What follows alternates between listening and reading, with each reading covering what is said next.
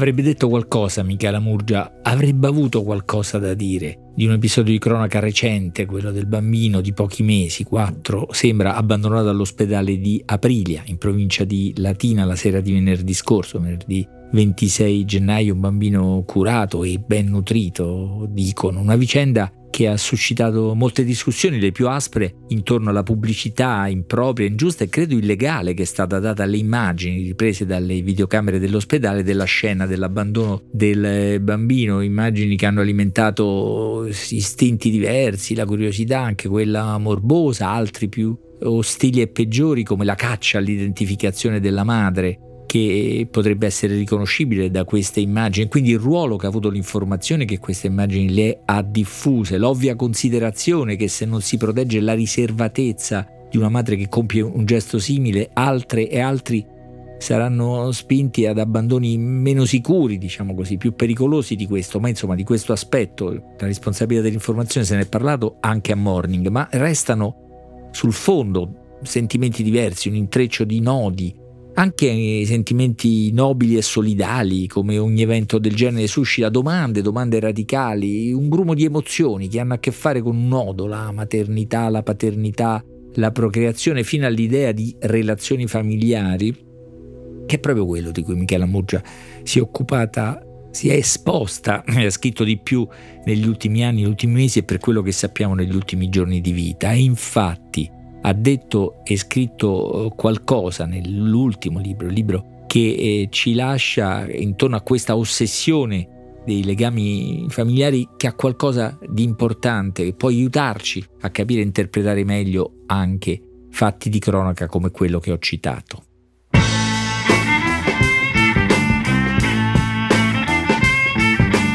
Questo è Timbuktu di Marino Sinibaldi, un podcast del Post che parla con i libri.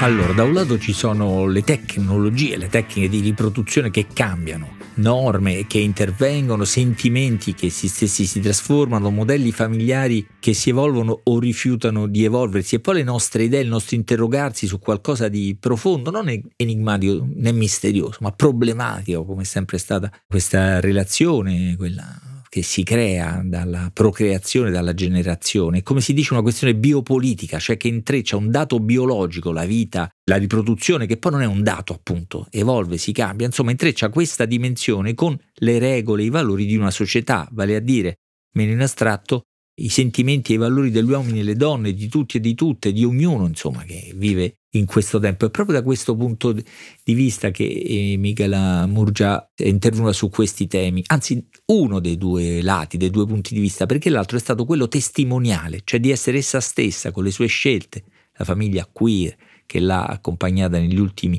mesi di vita, parte di questa discussione, senza esibizioni, ma anche senza reticenze e ipocrisie, esponendosi appunto, esponendosi fino all'ultimo e anche oltre verrebbe a dire la connessione fra questi due aspetti, la riflessione biologica, diciamo l'esperienza di vita, è stata la scrittura, la scrittura praticata anch'essa fino a che è stato possibile, nella quale figure che intervenivano su questo nodo, la, per esempio la maternità senza gravidanza delle figlie d'anima, no? una pratica che fino ai libri di Michela Murgia non, fuori dalla Sardegna non conoscevamo e chissà se anche in Sardegna qualcuno la mm, conosceva così, così come ce l'hanno raccontata Cabbadora o, o, o Chiru, no? figure che hanno a che fare con questi nodi, che con la loro non eh, materiale e sanguinaria, nel senso dettata dal sangue, definizione. E poi la stessa riflessione ha attraversato anche i libri un po' più teologici, per così dire, di Michela Murgia, con quell'idea, diciamo così, di surrogata eh, concezione della Vergine Maria. Il libro postumo,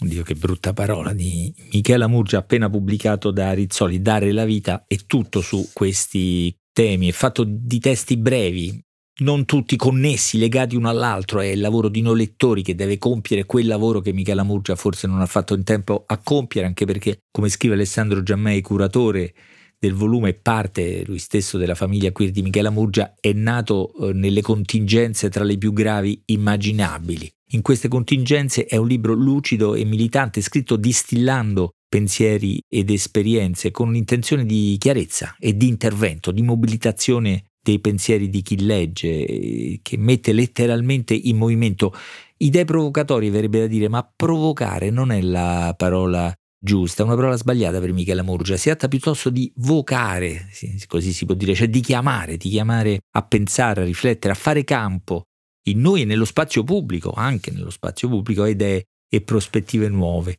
Queer è una parola che Michela Murgia usa per definire, ma definire non è la parola giusta, per indicare, per rivendicare non un nuovo modello, ma uno spazio, spazi di libertà, di sperimentazione, però attenzione, direi soprattutto di cura, quindi di responsabilità reciproca oltre l'obbligo dei legami di sangue. È una parola che non accetta il dato biologico, o meglio, non lo considera assoluto, non riconosce le barriere. E questo è strano, queer appunto, in un mondo che sembra ossessivamente e piuttosto colpito, attratto dal tema di definirsi, dai confini, anche per chi ne propone ossessivamente di nuovi. Esattamente come la parola queer, che è un epiteto eh, coniato per offendere, per osteggiare comportamenti, atteggiamenti, magari solo abbigliamenti eterodosi, è stato gioiosamente rivendicato, depotenziato dalla sua carica offensiva. L'interessante è che questo spazio nel quale accogliere e sperimentare modelli diversi, da un lato si nutre di esperienze antiche, come quella delle figlie d'anima, altre forme di adozione ricordate, riscoperte anche grazie a Michela Murgia, dall'altro è una delle poche risposte possibili alla rivoluzione della procreazione, no?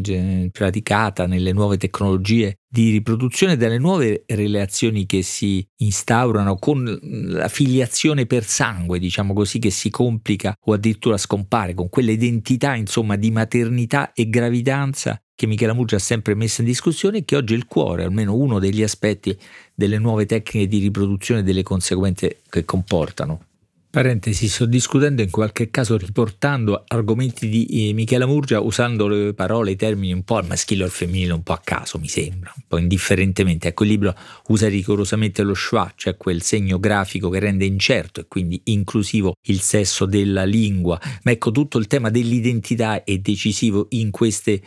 pagine, rifiuto dell'identità a partire da quella più aperta, anche banale se vogliamo, esposizione di se stessa. Leggo Michela Murgia, scombro subito il campo dagli equivoci. Nella mia vita sono stata a letto con uomini e donne, ma ci tengo a dire che questo non ha definito l'identità personale loro né mia, a meno che non fossero loro a volerlo, e non abbiamo mai capito perché i nostri rapporti avrebbero dovuto farlo in qualsivoglia modo. Se mi alzo dal letto in cui sono stata con una donna, sono lesbica, se lo faccio dal letto di un uomo, questo fa di me una persona etero, se vado una sera con uno e una con l'altro o magari insieme, cosa siamo? Invece che B mi diranno forse confusa o pervertita, o comunque una che deve dare spiegazioni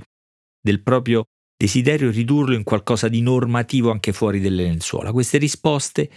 mi appaiono tutte stupide, ma continuo a riceverle in forma di domande tendenziose che invece di aprire orizzonti li chiudono, domande che non sono davvero domande. Allora, a meno di non voler trattare a mia volta chi me le pone da stupida, sono costretta a prenderle gravemente, il che, Flaian insegna, non sempre significa prenderle sul serio. Eh, la risposta secondo me è la prospettiva relazionale, non più identitaria, perché sono le relazioni che ci determinano, ci creano, ci trasformano e non le identità e non si tratta dunque di aggiungerne altre, eh, anche perché ogni, ogni nuova definizione, ogni nuova parola per definire da un altro lato esclude qualcosa. Infatti, dice Michela Murgia, la queerness è una scelta radicale di transizione permanente, attraverso la quale chiunque può decidere di non confinare sé e chi ama, non solo chi desidera sessualmente, in alcuna definizione finale, nemmeno quella della comunità LGBTA,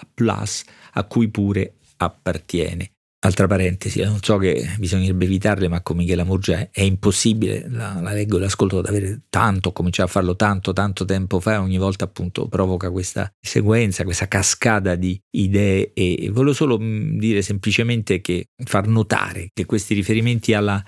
maternità, alle condizioni materiali sono molto frequenti in Michela e per esempio in questo libro si parla molto di denaro, in questo libro sulla famiglia e la maternità è molto presente il tema del denaro e delle condizioni materiali e forse da questo punto di vista ci dice qualcosa, aiuta a capire qualcosa di un episodio come quello del bambino abbandonato ad Aprilia dal quale siamo partiti, ci aiuta tanto a definirlo in un modo che appare brusco, no? l'avvicina alla rinuncia, alla potestà di genitori che si va con l'aborto. Di fatto un'interruzione di una relazione biologica praticata unilateralmente dalla donna coinvolta. Questo è l'abbandono di un bambino, esattamente come di un aborto. E può sembrare appunto brutale questa definizione, ma ci invita a riflettere, per esempio come quando Michela Murgia cita l'interruzione volontaria di questo rapporto che noi provochiamo non del tutto volontariamente, quindi nel suo caso, in una badante rumena che è costretta ad abbandonare i suoi figli, abbandonare i suoi figli a sua madre per venire ad assistere le nostre madri. Ecco, sono interruzioni volontarie o involontarie necessarie di un rapporto eh, biologico che ci aiuta però a definirlo meglio, oltre ogni logica del sangue e contro ogni limite della natura, dell'economia, delle circostanze per cui la natura della maternità si rivela definitivamente così, madre è solo quella che accetta di esserlo. E l'origine di questa affermazione sono state le lotte del femminismo del secolo scorso a ripensare così la maternità, trasformando, dice Michela Murgia, in una scelta individuale ciò che era destino collettivo. Ecco, se guardassimo le immagini dell'abbandono del bambino ad aprile, anzi smettessimo di guardarle rispettando l'intimità di un gesto così estremo di rottura appunto di una relazione. Quindi pensando da un lato alle condizioni materiali, a costruire le condizioni materiali per consentire alla madre una libertà consapevole, ma dall'altro a rispettare comunque la sua dolorosa libertà, usciremo da quel circolo vizioso del sangue, della filiazione per sangue, del sangue del proprio sangue, che Michela Murgia da sempre direi ci invita a mettere in discussione. Ora questi principi portano molto lontano. Nella seconda parte del libro, tutta dedicata al tema della gravidanza per altri o maternità surrogata, tutte parole che Michela Murgia propone di usare in un senso più preciso e che noi useremo quando gli eventi di cronaca, come accadrà, sicuramente ci porteranno a interrogarsi su questo. Sarà un libro che teniamo da parte anche per questo. Un altro aspetto che mi interessa sottolineare, quello per cui la visione di Michela Murgia consente di rifondare parole decisive in ogni relazione, sentimenti, nodi decisivi come l'idea dell'indissolubilità, per esempio, o il tema della fedeltà. Non solo perché fedeltà è, è l'alibi di ogni violenza domestica di femminicidi, no, da Michela, ma perché la struttura del rapporto queer, e verrebbe da dire perché solo quello, rigetta la fedeltà e richiede l'affidabilità quando il gioco della vita si fa duro, scrive Michela Murgia, vince soltanto chi resta e fa quello che serve. Inutile non confessare di, di, sentire dietro questa frase, quando il gioco della vita si fa duro, vince soltanto chi resta e fa quello che serve, anche un'esperienza eh, di vita estrema. E poi l'indissolubilità di tutte le promesse che si possono fare a qualcuno, scrive Michela Murgia, questa è la più crudele, arrogante e infelice. Prometto di non lasciarti. Significa di me so già tutto e posso garantirti che non cambierò mai perché la mia essenza è così statica che non immagino di evolvermi in nessuna direzione imprevista e posso promettere questa staticità allo Stato, scritto con la maiuscola. Allora, questo è un libro di sentimenti, oltre che di ragionamenti, di idee, scritto da Michela Murgia al limite, limite de- della sua vita purtroppo, sappiamo, ma anche il limite di tempi che cambiano, di parole che non si possono più usare o si fa fatica parole nuove ad accettare e usare, di relazioni che si trasformano. E è un libro che non rinuncia certo alla chiarezza, per quanto è possibile, ma non si rifiuta nemmeno all'intensità, alla sfida di definire, ridefinire l'intensità possibile di una relazione. Dimmi che ami quello che di me cambia di continuo e io potrò continuare a darti quello che di me davvero non cambia, la voglia di sceglierti ogni giorno in modo differente, come diversa sono io ogni mattina quando apro gli occhi. Questo è Dare la vita per eh, Michela Murgia, un libro che mette in discussione questa intensità della nostra vita e mette in discussione le, le nostre idee e propone di discuterle. Quando qualcosa non vi torna, datemi torto, dibattetene, coltivate il dubbio per sognare orizzonti anche più ambiziosi di quelli che riesco a immaginare io. La mia anima non ha mai desiderato generare né gente né libri mansueti compiacenti, accondiscendenti. Fate casino. E scrivete se volete a Timbuktu chiocciola ilpost.it ricordando che dalla prossima settimana questo podcast verrà pubblicato il lunedì, il mercoledì e il venerdì alle ore 18, naturalmente sul post e su tutte le principali piattaforme.